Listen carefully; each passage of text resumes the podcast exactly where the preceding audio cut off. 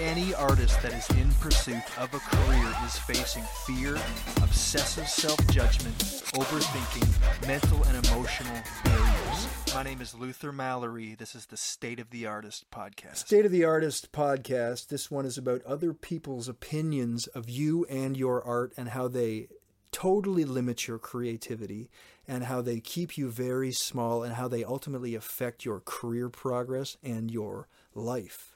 And this is the State of the Artist podcast. If you haven't subbed yet to this channel, I'm doing podcasts. I'm also doing these supplemental videos to, to see uh, what else I like on here. So I'm actually taking this shit seriously because I have a lot to say to artists about the artist brain and behavior and all things progressing towards uh, a career as an artist. So sub it up if you haven't on YouTube, Spotify, wherever you uh, get these things. But YouTube, there's extra content. Meanwhile, other people's opinions of you. So to break this down, first we want to look at a concept that I'm calling the artist and the audience dynamic. So we're visiting the two sides of the transaction of the artist. The artist, the one who shares, and the audience, the one who receives what is being shared. Okay, so follow me for a second here. If you were, uh, so we have a musical artist, okay, let's say on stage, and they play a show. And so that's the artist on stage presenting their art. Then you have the audience off stage receiving the art.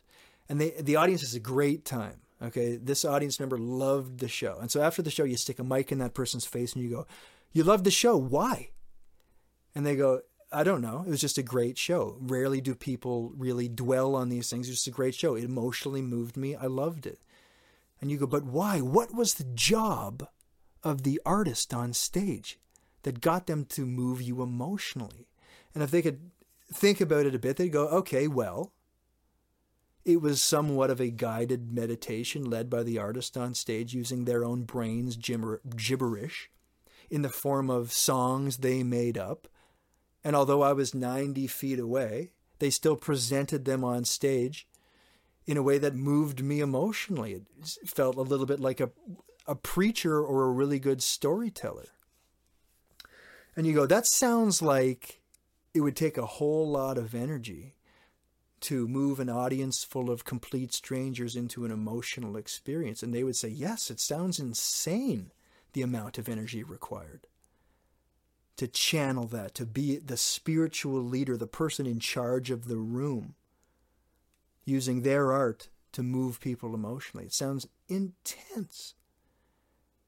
And so the dynamic of the artist and the audience is the artist is the one who shares, the audience is the one who receives and does what? The audience has one job beyond just receiving the art, and it's to be judgmental of it, to judge the art. The artist shares, the audience receives it and judges it. And we know this because when we're on Spotify and we hear a new song that comes up, it takes us two nanoseconds to begin to judge it. And we don't immediately go, well, I wonder where this artist is from or what their mother was like or where they worked when they were 15. We don't. We just go, sucks. We just go, sucks, sucks, hate it. That's all we do. We're at a live show and the drummer misses one sixteenth note on the hi hat, and we nudge our artist buddy and go, drummer sucks. And they go, drummer sucks. We just judge it. Right? Or the drummer, was great or the song is great. We just decide yes or no, good or bad. That's all we do as the audience, the viewer of the art. It's the only job. When I was not a vegan, I used to like Big Macs. And I've had many Big Macs. And every time I was like, this is delicious. And I don't care who made it. And if the artist of the Big Mac were there, they'd be like, it took me 10 years to dial in the Big Mac. I tried 1,500 types of salt. Did you know that? And I would go, I don't care.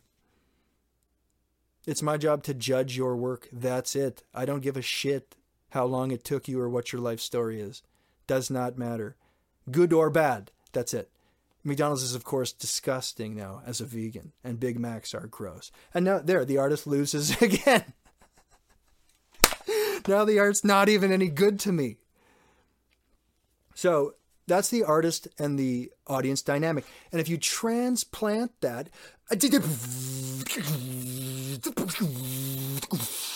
into life, you are the artist walking around your apartment all day trying to summon that energy.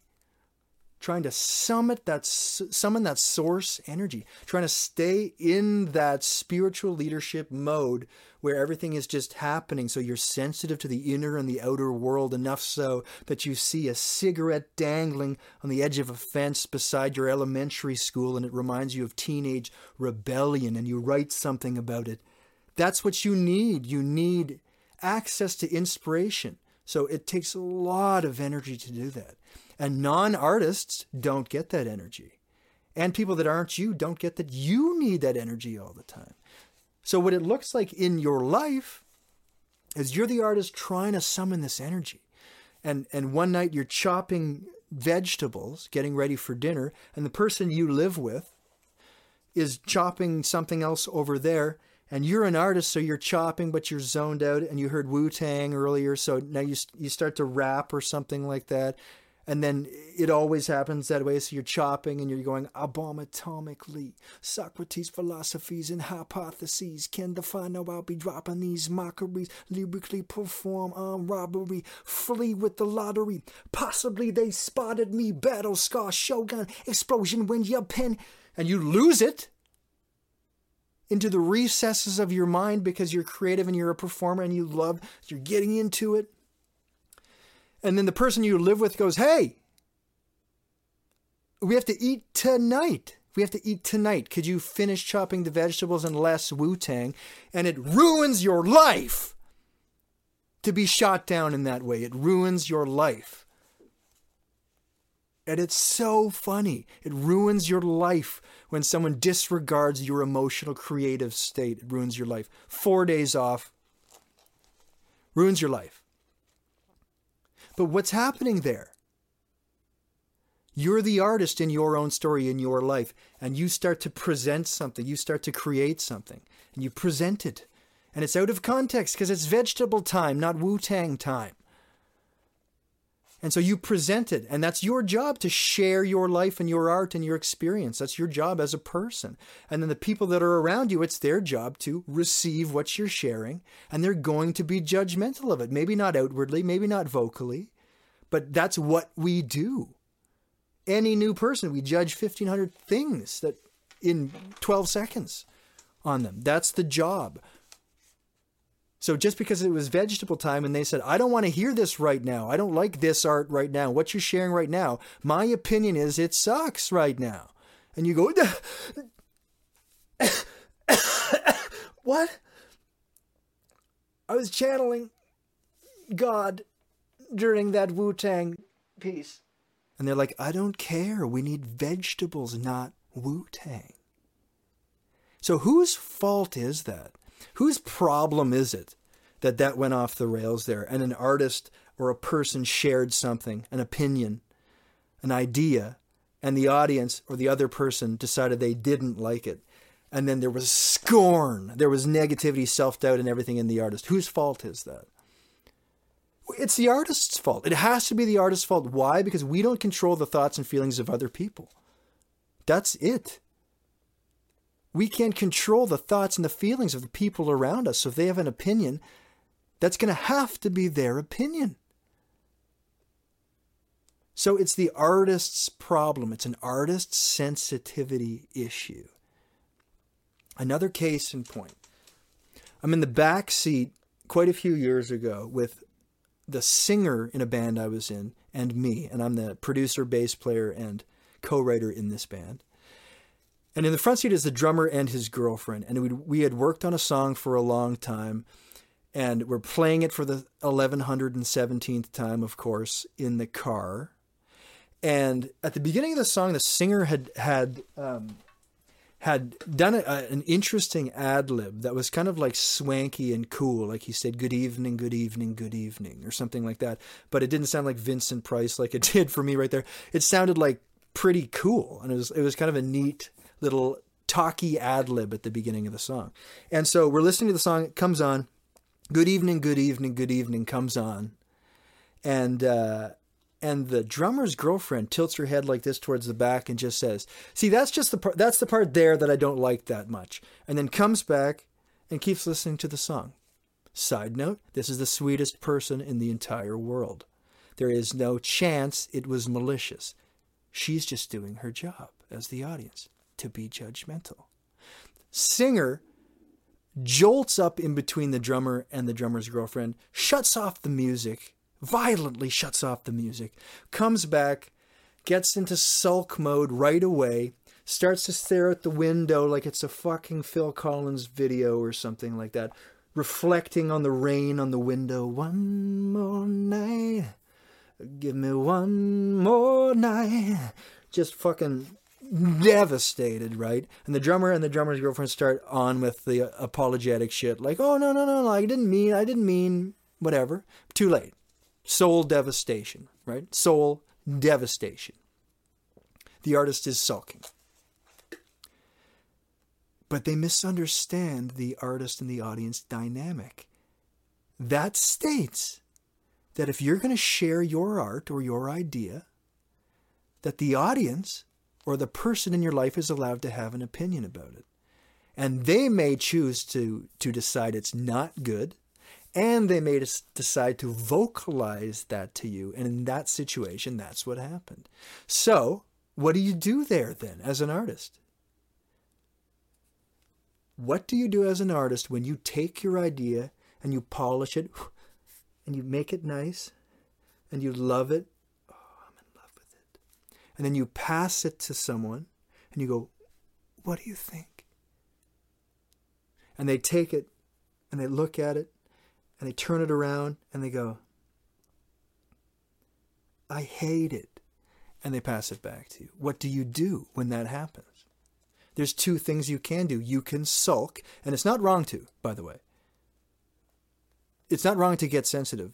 It's not a thing where you get to go, I'm going to just be uh, uh, like you know bulletproof on people's opinions. Okay, you don't need that. Okay, it's not a wrong thing to accidentally get sensitive and huffy and fucking shitty about stuff. Okay, but you can decide to do that, which is a waste of energy. Or there's only one other path, and that is to realize the artist and the audience dynamic and decide oh, yes, I was sharing art, so it's your job to be judgmental of that art. And if you choose to vocalize that and not like it, uh, I can decide to not identify with that opinion because I asked you to do it and I can't control the thoughts and feelings of other people. That's what we can do. So,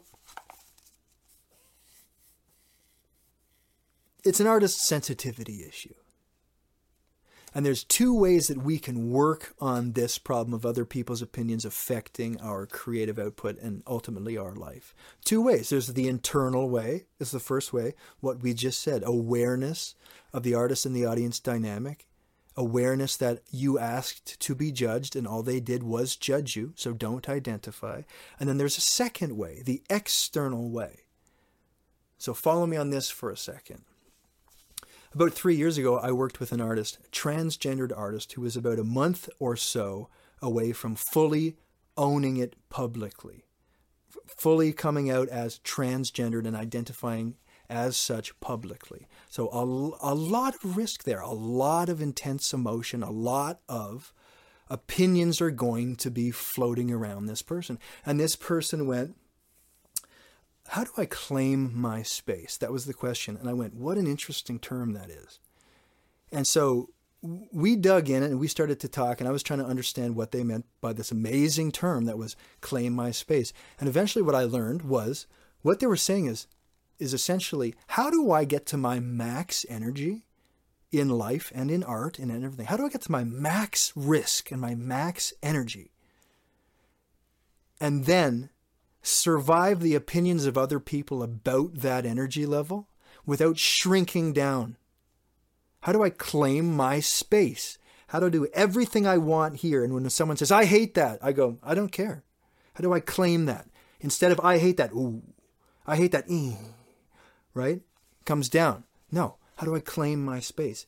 And how you claim your space is is first you have to train the people in your life on your space. You have to train the people to go, this is what I want to be at. This is my maximum energy. And have them see it so they can go, whoa, that's a lot. And you go, I know. And they go, that's more than I've seen. Yeah. Is that you now? Yes, that was always me, but that's me now. I want to hit that on a daily basis, many times, because I need that energy to create and to present to remain sensitive to the inner and the outer workings of this universe so I can write cool shit and help people. That's what I need, that energy level. And they go, okay, so that's you now. Yes, that's me. So you have to claim your space by training the people in your life on what you look like and sound like and feel like at max energy so you can be there comfortably.